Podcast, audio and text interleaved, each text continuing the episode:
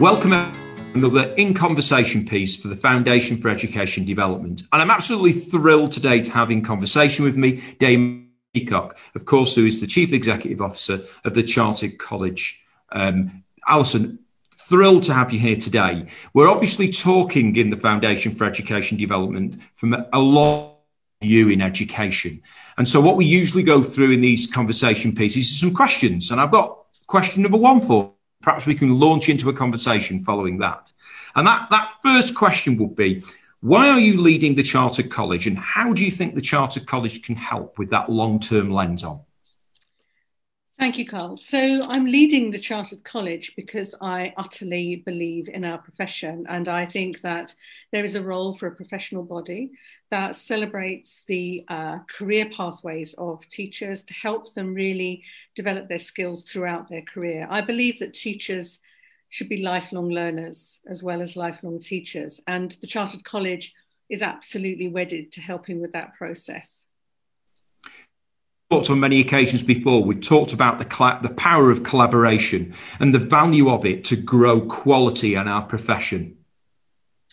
Yes, I think all of this is about collaboration because it's it's easy actually in a school to be a teacher in a classroom you can feel incredibly isolated i'm not suggesting the job is easy i'm suggesting it's easy to feel isolated and when we actually work together whether it's across our department whether it's through working with our mentor when we first start out when we start to branch out beyond our school and work with other schools and we read and we hear about what's going on we deepen our knowledge so we go we go beyond the intuitive to a much deeper understanding of what might be effective. And I think that is actually incumbent upon any professional to do that.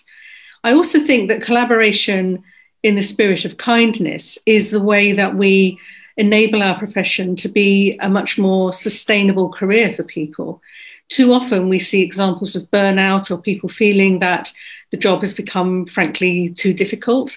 And I think if there was more opportunity to uh, listen to others, to work in partnership with others, to ask for advice, then we would see less of that um, burnout and more of a sense of collegiality, which would keep us all moving forward. And after all, I do think it is the best job in the world. I still think it's the best job in the world being a teacher, being a head teacher, supporting education, because it's the future of our youngsters. What better job than that?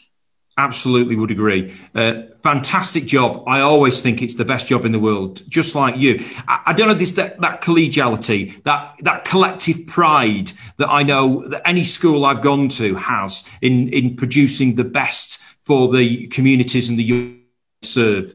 Again, collective pride is something we talk about quite regularly when we when we meet. Yes. So when you're a head teacher, when you lead a school, you're absolutely right. Your school community becomes it's like part of your family, isn't it? Um, I mean, I found it incredibly hard when I left the school where I was head teacher because all of those friends and community that you've got, you're all driven together by a sense of wanting to do the best you can for your young people and your school or your group of schools.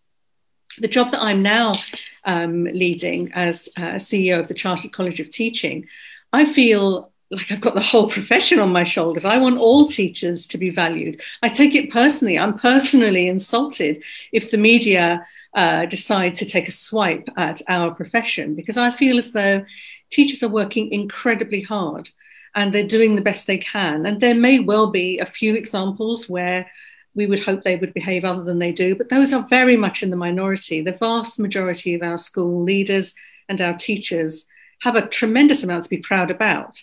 And the youngsters they work with are also proud of their schools. You know, they're proud to say, this is where I, you know, went to school. Uh, and the same is true of their families.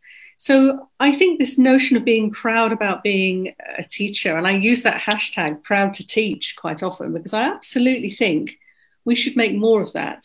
We should be celebrating our profession much more across society than perhaps we have done in the past. And I know FED is part of this. No, I completely agree. That celebration, especially during this hugely difficult year, um, we, we, we this uh, in in the middle of, of January, and we know that the last month hasn't been easy at all. But we also know in the last I think many parents have found an even greater admiration for our schools and teachers and leaders uh, uh of education across the country for battling a, a, a, particularly difficult time for all of us.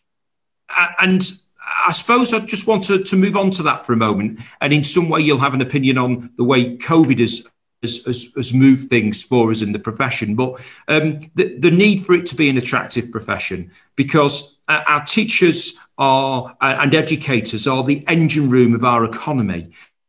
The future, don't they? The future generations for us. So, so what are your thoughts on that? It's interesting. I mean, nobody would have wished a pandemic to occur. Uh, but there have been some good things that have come from this. And I think one of the good things that I have seen is the way in which teachers have just stepped forward and then they've kept stepping forward. They really have been, um, alongside the NHS, they've been one of the kind of the groups of people that have kept everybody going.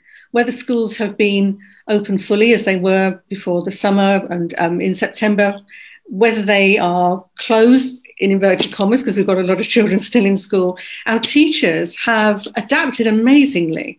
And they've supported their communities, they've delivered food, they've done everything they can to provide learning opportunities.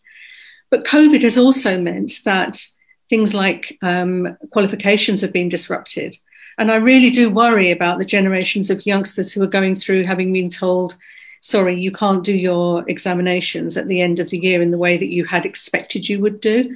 That's something that, that feels very unfair. And the other thing that we've seen is that COVID has really revealed in a way that none of us can ignore the, the lack of equity in our society. So I do hope that we do something about that. And there's something we were mentioning this earlier on, weren't we? There's an energy that is building across education that says, look, we work really hard. We are the experts. We know what we need to do to make things even better. And the hyper accountability we were subject to prior to the pandemic, frankly, was unhelpful in my view.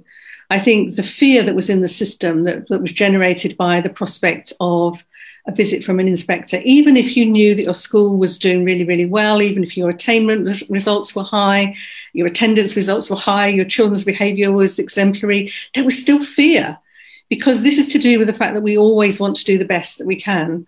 And it strikes me that we, we'd got that out of balance. Um, I don't think anyone has suffered because we haven't had inspectors tramping their way to our door in the last uh, number of months. So I think we, knew, we, we do need to think differently about how we uh, evaluate education and make sure that we're providing the best service without making us feel terrified the whole time. You make a, an important point there about thinking differently, and, and, and I think that, that the whole of the last year has made us reflect on lots of things, hasn't it? That, that we do in our daily uh, routine, in our daily uh, lives, in our daily jobs, that, and, and make us reflect or not we really are producing what we need to produce out of, whatever simple act it might be. But if I could take you 10 years into the future today, and then we could we could stand there and look back over what's been achieved over the next 10 years in education, what would your hopes be? So I would hope that um, one in every two teachers as a member of the Chartered College, that we are united in a collective purpose about how we build our expertise, how we make sure that we have access to the best possible resources so that our teachers are able to be the most effective teachers they can be, that they feel supported, that they don't feel um, constantly waiting for the, na- the next whim of the next Secretary of State, that actually there's a real respect for our profession, that we can work in harness with uh, the DFE to make sure that good decisions are made, that research is used to inform the decisions that impact on what goes on in our schools, and that our young people are much healthier physically and mentally. We know that prior to the pandemic, um, young people were increasingly anxious and stressed, and that actually the results that we're hearing at the moment show that some of them have really uh, regressed even further during this time. So we have to do something about the overall emotional well-being of our people of our children, because otherwise, why are we doing all of this? So I would hope in 10 years' time, we've got a happier, more fulfilled profession with a greater sense of purpose, who are respected, who are listened to, who have higher status, but are more expert than ever. And they absolutely deserve that recognition. Dame Alison Peacock, thank you very much.